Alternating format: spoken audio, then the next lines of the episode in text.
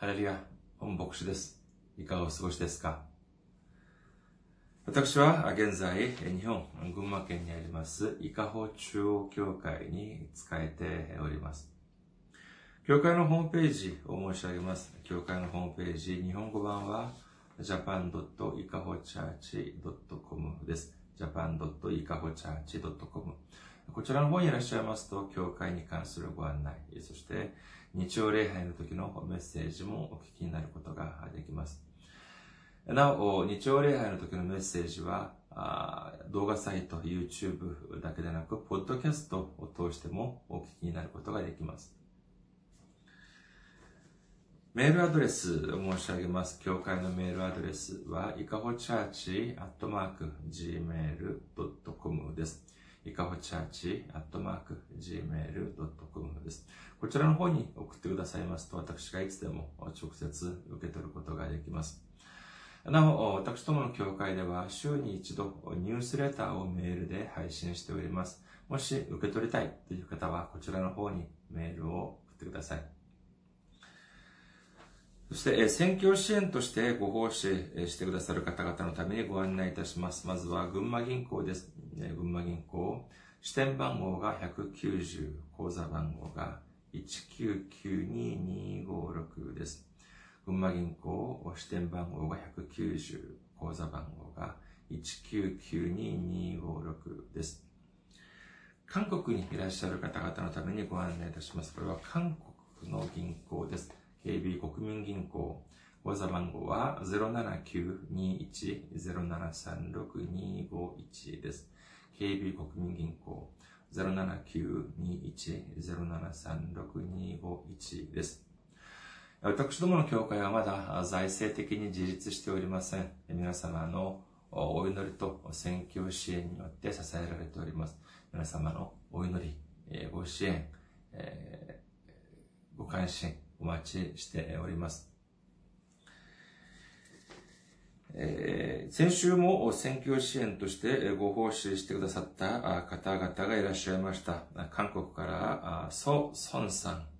キム・ヒョンソンさん、そして、チョ・ウンソンさんが選挙支援としてご奉仕してくださいました。本当にありがとうございます。大きな励みになります。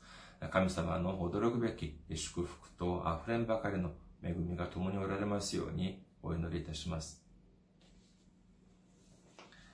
今日のお御言葉を見ています。今日の御言葉、マタイの福音書5章3節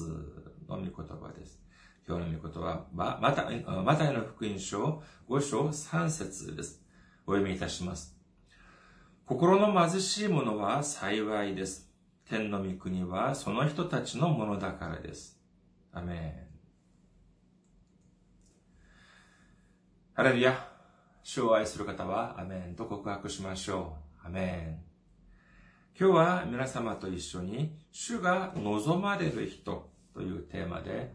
今日から8回にかけて恵みを分かち合いたいと思います。今日は、主が望まれる人の第一の一番目の時間でありまして、心の貧しい人について見てみようと思います。州法にはですね、まあ長いですから、貧、貧困の貧という漢字を書いておきました。このマタイの福音書5章3節から7章27節にかけての御言葉を、まあ、いわゆる、まあ、三条の水訓、または三条の説教というふうに言われております。そしてこの三条の水訓は 8, 8種類の服がある人、その8服というふうに言われております。そして、えー、それに、その八福に関する、まずメッセージで始ま、メッセージから始まっておりますけれども、この8つのこの福というのを理解することによって、私たちに約束された祝福をすべて受け取ることができる皆様であらんことをお祈りいたします。今日は貧しい貧、今日のテーマは貧、そして、えー、その次は非、十、かつ、輪、うん、聖、和、外というふうにですね、まあ、8つに分けて、メッセージをお伝えする予定であります。まあもちろん、まあ計画はこういうふうに立てておりますけれども、まあ、その間に、まあ、他のメッセージが入ることはあります、あるかもしれませんが、まあ、一応、まあ、今としては、今は、まあ、このような予定を立てているということであります。これ、八福に関する本論に入る前に、まずは、ま、簡単に、まあ、その序論的なことを、ま、申し上げておこうと思います。これからイエス様は福音書の中での最も長いメッセージをお話にされます。このメッセージの内容を見るとですね、本当に驚くべき内容と言わざるを得ません。まあ、教会に長く通っていらっしゃる方々にしてみれば、まあ、何度もお聞きになったことがあると思われますので、それほど新しく聞こえないかもしれませんが、当時、イエス様が来られた、その当時は聖書といえば旧約聖書しかありませんでした。その時のその民たちが、そのイエス様のメッセージを聞いた時にはですね、これをとても新しく、とても驚くべきメッセージだというふうに受け取られたはずであります。イエス様はこれからお話しされる、この意味、メッセージがどれほど大事な部分かというのを知る手がかりというものがあります。これはどこを見れば、これからイエス様が話されるメッセージがどれほど大事なものかというのがわかる。そういう部分はどこかというとですね、これはマタイの福音書5章1節を見てみましょう。イエス様がメッセージを話される前の描写であります。マタイの福音書5章1節その群衆を見てイエスは山に登られた。そして腰を下ろされると身元に弟子たちが来た。というふうに書かれております。これを見て、じゃあこれはそ、これがそのような、あその大事な描写なのか、まあ、ピンとこない方もたくさんおられるかもしれません。しかしこれは本当にイエス様が今からされるメッセージにどれほど重さを置いて、重点を置いておられるのかということを知る、えー、極めて重要な手がかりと言えます。イエス様が来られた以降、新約時代における、まあ、その重要な単語といえば、福音というふうに言えます。しかし一方で、旧約時代、イエス様が来られる前の旧約時代のその重要なポイント、重要な単語といえば、これは何よりも立法を挙げることができます。神がエジプトを脱出したイスラエルの民たちにこの立法を話されます。立法を与えます。そして、この立法というのは何度も、何度か出てきますけれども、初めに登場するのが出エジプト記の20章からなんですけれども、これがですね、出エジプト記20章からなんと31章まで続くのであります。ですから、計12章にわたってこの立法が、立法を話されます。その中での、やっぱりその、ま、重要っていう部分が何かというと、それはやっぱり10回と言えるでしょう。ですから、出エジプト記20章を見てみると、神様もやはりこの10回から話されているのであります。しかし、じゃあ、その前の、その、話される前の描写はどのように書かれているのかというと、これがとても興味深いです。出エジプト記19章16節から21節を見てみましょうか。出エジプト記19章16節から21節3日目の朝、雷鳴と稲妻と厚い雲が山の上にあって、角笛の音が非常に高く鳴り響いたので、宿営の中の民は皆震え上がった。モーセは神に合わせようと民を宿営から連れ出した。彼らは山のふもとに立った。シナイ山は全山が煙っていた。主が火の中にあって山の上に降りて来られたからである。煙はかまどの煙のように立ち上り、山全体が激しく震えた。角笛の音がいよいよ高くなる中、モーセは語り、神は声を出して彼に答えられた。主はシナイ山の頂に降りて来られた。主がモーセを山の頂に呼ばれたので、モーセは登っていった。主はモーセに言われた。下っていって民に警告せよ。彼らが見ようとして主の方に押し破ってきて多くの者が滅びることのないように。いかがですか？特に出エジプト記19章20節と20章1節を見てみることにいたします。まず出エジプト記19章20節です。主はシナイ山の頂に降りて来られた。主がモーセを山の頂に呼ばれたので、モーセは登っていった。続けて20章1節それから神はこれらの言葉をことごとく告げて仰せられた。さあ、それではマタイの福音書福音書に戻ってみましょうか。イエス様がメッセージを伝え、になる前にどうされたと書かれていましたかマタイの福音書5章1節から2節その群衆を見てイエスは山に登られた。そして腰を下ろされると身元に弟子たちが来た。そこでイエスは口を開き、彼らに教え始められた。この姿はどうですか？まるで旧約聖書の中で神が立法を話される前にシナイ山に降りて来られたのとその姿が一緒ではないでしょうか。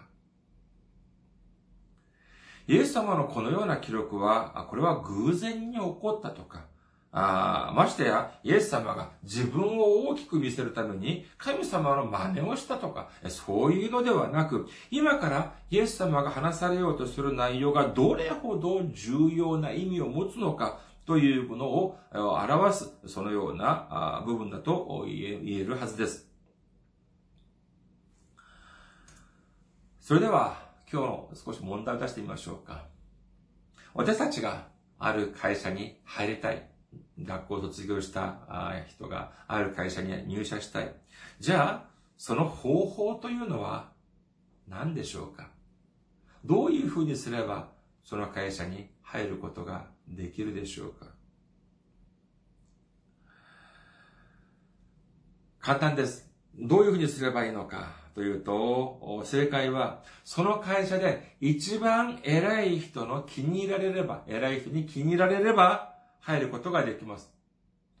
だからといって不正行為という、そういう意味ではありません。もう少し具体的に申し上げますと、新入社員の採用について、その会社で一番偉い人が作ったそのルールに愛さえすれば、いくら入ることが、いくら狭き門であろうとしても、間違いなく入ることができます。私たちがこの世で、えー、人生を終えて、えー、いけ、行かなければならないところはどこでしょうか？これは選択の余地がありません。迷う必要がありません。必ずや天の御国、父なる御国、えー、父なる神の御国、天国に入られる皆様であらんことをお祈りいたします。それでは、その天の御国に入るためにはどうしなければならないのか？これもやはり同じなんです。天国で一番偉い、一番上におられる神様が作られたルール。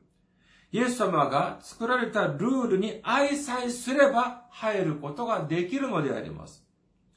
それが何なのかというと、まさに今日から勉強することになるこの八福という部分なのであります。ですから、これはもうとても重要なメッセージだと言えるのであります。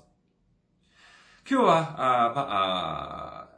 初めての時間でありますから、この八福が書かれている部分をすべてお読みいたします。マタイの福音書5章3節から12節までの御言葉です。マタイの福音書5章3節から12節です。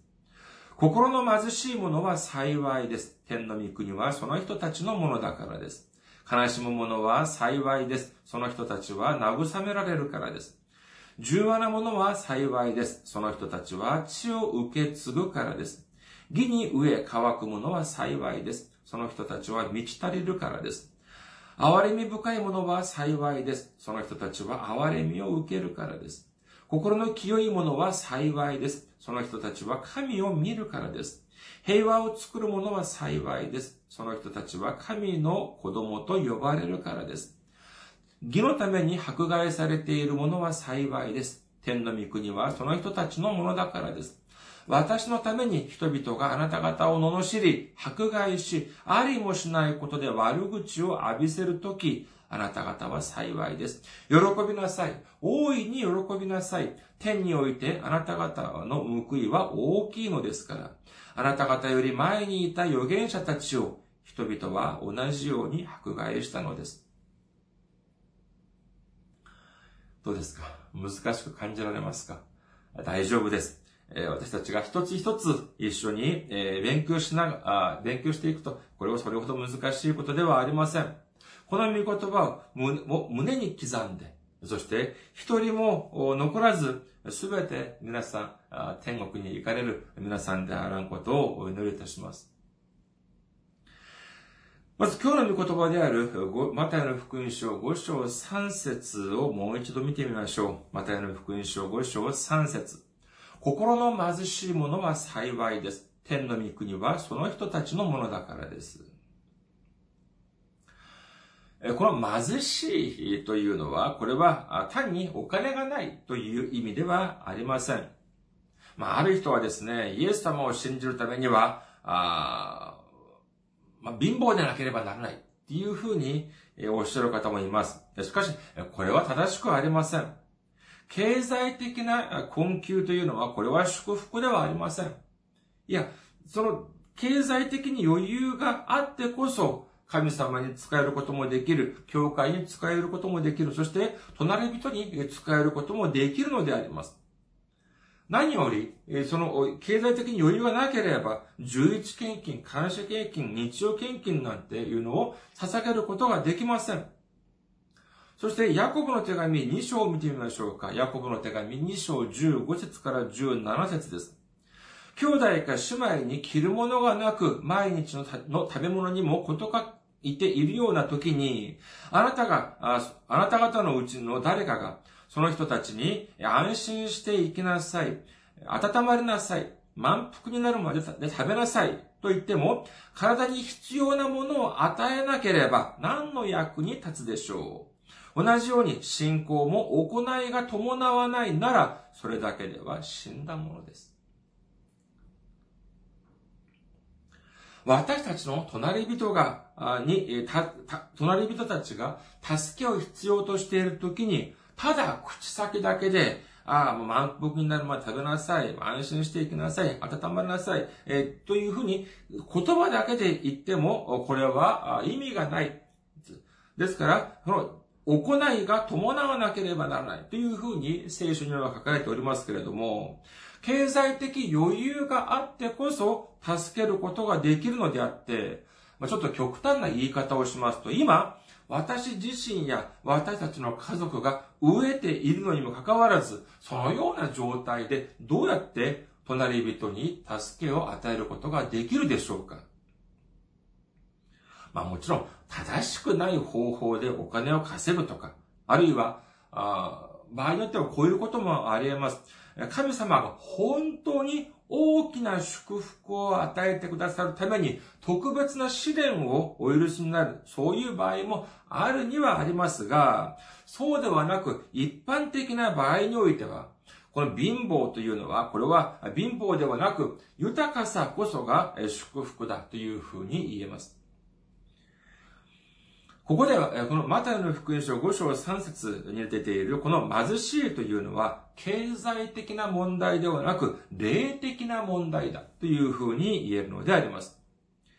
では、ここで、心の貧しいものというのはどういうものなのか、というとですね、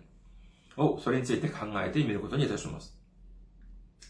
私が以前、アメリカのラスベガスに、まあ、数年住んでいたことがありますけれども、そこは本当にもう砂漠のど真ん中です。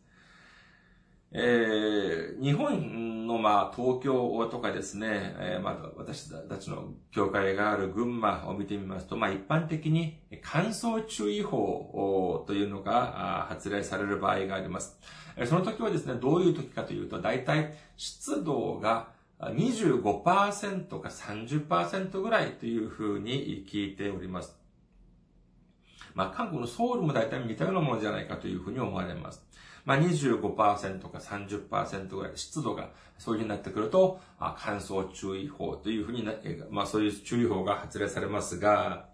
じゃあこのラスベガスはどうなのかというとですね、この夏場、夏場のラスベガスはですね、湿度が20とか30ではありません。一桁9%未満という時も結構あります。そしてじゃあ気温はどうかというと、これ摂氏に直すと摂氏40度以上という時まで、その、まあ、登ってしまいます。そうするとどうなるのかというとですね、これはもう、えー、暑いっていうのが、その、その残暑の暑ではなく、熱の暑いというふうに感じられます。ドライサウナーに入ったような、そういう気も気になる。そういう感じになります。もう熱を感じる暑さっていうことであります。まあ、そこはまあ、やはり世界的な観光地でありますから、まあ、各国から来た観光客をにに会うこともありますけれども、時々、まあ、そういう観光客を見ても、見ますとですね、えー、頭が痛いっていうふうにえ訴える方が時々いらっしゃいます。いや、ちょっと頭痛がひどい。そしてまあ、頭痛薬を買って飲んでみても、まあ、一向に治らないというふうにえ訴える場合があります。で、まあ、でもそこに少し住んでいる人はですね、すぐこの原因を、が何なのか、わかります。理由は簡単です。体の中で水分が足りないんです。じゃあどうすればいいのか。これはもう簡単でしょう。水をたくさん飲んでくださいというふうに私たちは申し上げます。こういうふうに申し上げるとですね、ほとんどの人がまた何ておっしゃるかというと、いや、別に喉が渇いているわけじゃないというふうに言うんです。えそれ、これを聞いた私はまた申し上げます。いや、それでも水を飲んでください。水を飲みたくな、な、水を、水が飲みたくなくても、騙されたと思って、えー、ごくごく飲んでみてくださいっていうふうに申し上げます。それとですね、首をかしげながらおかしいなって思いながら 水を飲みます。するとどうなるのかというと、少し経ったらですね、本当に頭痛が収まってくるっていうことなんです。不思議ですね。最近、あの、2020年の2月の気温を見ていますとですね、群馬の気温を見ていますと、もうまだ2月なのに17、8度かじ、8度まで気温が上がってしまいます。先日ニュースを見たら南極でも17、8度、20度まで上がったというでもどうなってるのか、南極と群馬の気温も同じだっていうのは、これはどういうことなんだというふうに思ってしまいましたけれども。まあ、2月でこの気温ですから、またすぐに暑くなるのではないかというふうに思われます。夏場、夏場にですね、特に、まあ、屋外で活動したり、運動したりというふうになると、すぐ喉が渇いてしま、えきます。これは当然、まあ、体がたくさんの水分を必要としているためでありましょう。そうすると、水をたくさん飲みます。しかし、だったら、どうしてじゃあラスベガスでは、やはりそこでも同じく体が水分を必要としているにもかかわらず、水を飲みたいというようなことが起きないのでありましょうかそういう感情が起きないので、どうしてそういう感情が起きないのでありましょうかこの理由は簡単です。えー、日本にいる時を見ていますと、まあ、夏場とかですね、えー、見てみると、まあ、群馬もそうですけれども、えー、その、外で、えー、運動とか、いろんな野外活動をしているとですね、すぐもう汗だくになります。ですからもう服とかももう足でびしょ濡れになってしまいます。それと、それを見て、ああ、今、私の体から水分がたくさん抜け出しているのいるんだ。ああ、これでは、このままでは、あダメだ。ああ、大変だ。水を飲まなければならない。というふうにですね、これは頭で論理的に理屈で考えるのではなく、まあ、体がそういうふうに反応をしてしまうということなんであります。一方でじゃあラスベガスの場合はどうかというとですね、そこは気温がもう、その日本とかよりもずっと高いにもかかわらず、皮膚がカサカサなんです。汗をかかないんです。じゃあ、体から水分がじゃあ抜け出ていないのかというと、いえ、違います。実際にはたくさんの汗をかいているんです。しかしそれを自分は感じることができません。その理由は何かというと、もう湿度がとても低いから、汗をいくらかいてもすぐ蒸発してしまうわけであります。ですから、外でいくらたくさん動いても汗びしょにならないんです。それに室内はじゃあどうかというとですね、ホテルとか観光客、施設に入るとですね、じゃあそこに入るとじゃあ汗汗だくになるのかというと、いや違うんです。そこはもう冷房がもうキンキンに冷えてるんです。ですから、外にいようが、中にいようが、汗をか、汗をかいているということを感じることがありません。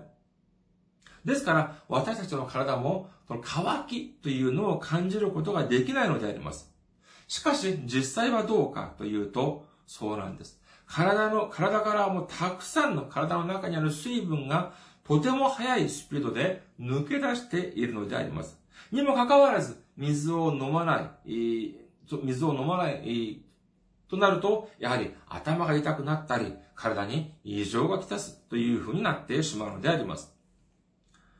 しかし、これをも知らず、本当は水分を必要としているにもかかわらず、ずっと水を飲まないというふうになるとどうなるのかというと、も結果は見えています。体に深刻な異常をきたす。あるいは、その、もっと、その、ひどくなると、命の危険まであるというふうに言えます。私たちが、その、今日の、今日のメッセージを見てみますと、この心の貧しいものというふうに書かれています。心の貧しいものというのはどういうことかというと、これは力が足りないものというふうにも言えますけれども、これは正確ではありません。もっと正確に言うと、自分自身が心が貧しいということを知る人。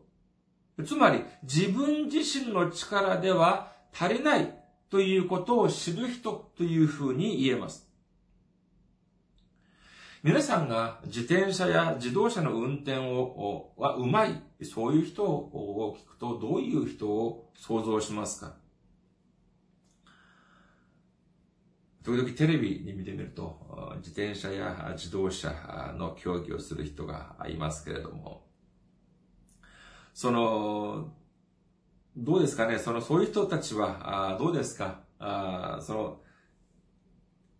私たちがあ自転車を運転する人がうまい。というと、ハンドルを離して、えー、運転するとか、片手で運転するとか、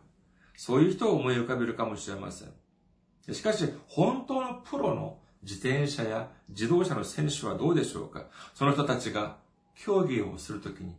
片手で運転したり、手を離して運転したりするでしょうか？いいえ、そんなことはしません。しっかりと両手でハンドルを握っています。世界的な登山家の場合はどうでしょうか？その人たちがいくら、登山の経験がたくさんあったとしても、例えば、岩を、山を登るときに安全装置、命綱がなく登ったりするでしょうか？何千メートルの山を登るに適当にそこらにある運動靴を履いて、スニーカーを履いて登るでしょうかいいえ、違います。徹底的に安全装備をし、そしていろんな登山の装備を備えて、そして登山、山に登るのであります。では私たちの信仰はどうでしょうか最近、皆さんどうですか、これぐらいだったら、私一人の力でうまくやっていけそうですか？これぐらいだったら、イエス様に頼らなくても大丈夫なように感じられますか？自分の力で何とかなり、なりそうですか？それは信仰がいいのでありましょうか？いいえ、違います。それは大きな勘違いなのであります。これはまるで自分がたくさん汗を流しているにもかかわらず、それを目で確認しなかったとして、え目で確認しなかったと言って、水を飲まないのと同じなのであります。あ私少し運転ができると言って、自転車や自動車のハンドルを握らずに運転するのと同じなのであります。山を少し登った経験があると言って、えー、もうこれからはちゃんとした装備もなく、エベレストやヒマラヤに登ろうとしているのと同じなのであります。知恵がある人なのであ、ある人だ、なのであれば、そのような乾燥された湿度が低いところでは、その喉の渇きを覚えなくても、規則的に水を飲むということがどれほど重要なのかということを知る人なのであります。運転が上手い人であれば、ハンドルを離して運転するのではなく、ハンドルをしっかり握るというのがどれほど大事なのかということを知っている人なのであります。山に登るのが熟練された登山家というのは、安全装置や装備なしに山に登るのではなく、安全装置や装備がどれほど大事なのかということを知っている人なのであります。同じく信仰がいいという人は、神様なしでも、イエス様なしでも、いくらでも自分自身の一人の力で、自分のだけの力でうまくやっていけるというふうに信じる人ではなく、神様を頼り、イエス様を頼るというのがどれほど大事なのかということを信じる人であるということを信じる皆様であることをお祈りいたします。先ほど私がその八福というのを、入社試験に例えましたけれども、最近は、まあ、入社試験がどれ、何時まであるのか よくわかりませんけれども、この八福というのは分かりやすく言えば天国に入るための八次試験というふうに言えるかもしれません。すべての試験が一次試験にパスした、パスすると二次試験を受けることができます。そして二次試験にパスするとその次の試験を受けることができます。今日の、今日の御言葉、一次試験をだとすると、これをの合格なしに2次や3次という試験を受けることはできません。この御言葉、今日の御言葉を胸にしっかりと刻んで、刻んでこそ、次の機会が与えられるということを信じる皆様であらんことをお祈りとします。それでは、今日、私たちが胸に刻まなければならない御言葉は何でしょうか？それ、そうです。それは、私たちがすべて心の貧しい人だということを、そういう事実を知るということなのであります。私一人の力ではない、できません。神様の力が必要です。イエス様の助けが必要です。私を助けてくれください。私に力を与えてください。それを信じる、その、その事実を知る人こそが心の貧しい人なのであります。今日の御言葉をもう一度見てみましょうか。マタイの福音書5章3節心の貧しい者は幸いです。天の御国はその人たちのものだからです。心の貧しい人たちは何ができるとおっしゃっておりますか？そうです。天の御国を与えられるというようなことなのであります。天の御国とはどういうところでしょうか？神様の国、天国とはどういうところでしょうか？ルカの福音書17章20節から21節には次のように書かれております。ルカの福音書17章20章から20 20節から21節パレサイ人たちが神の国はいつ来るのかと尋ねたとき、イエスは彼らに答えられた。神の国は目に見える形で来るものではありません。見よ、ここだとか、あそこだとか言えるようなものではありません。見なさい。神の国はあなた方のただ中にあるのです。天国にというのはあっちにある、こっちにあるというふうに目に見えるような形で、え来るのではなく、私たちのただ中、私たちの心の真ん中にあるというふうに、主はおっしゃっているのであります。これを、この事実を知るとどういうふうになるのかというと、ん？最近は、イエス様の力なしでもなんとかうまくいけそうだな。最近は、まあ、神様に頼らなくても、私の力だけでも、なんとかうまくいけそうな気がするな。まさにその時こそが、本当に神様の力を必要とする時であり、イエス様の助けを必要とする時であるということを信じる皆様であらんことをお祈りいたします。まさにその時が本当に礼拝が必要であり、本当に賛美が必要であり、本当に感謝が必要であり、本当に恵みが必要であり、本当に祈りが必要だ時であるということを信じる皆様であらんことをお祈りいたします。私たちがいつ、どこで、どのような場合においてあったとしても、神様に能力を、力を求め、そしてイエス様に助けを求める心の貧しい人に、えー、となることによって、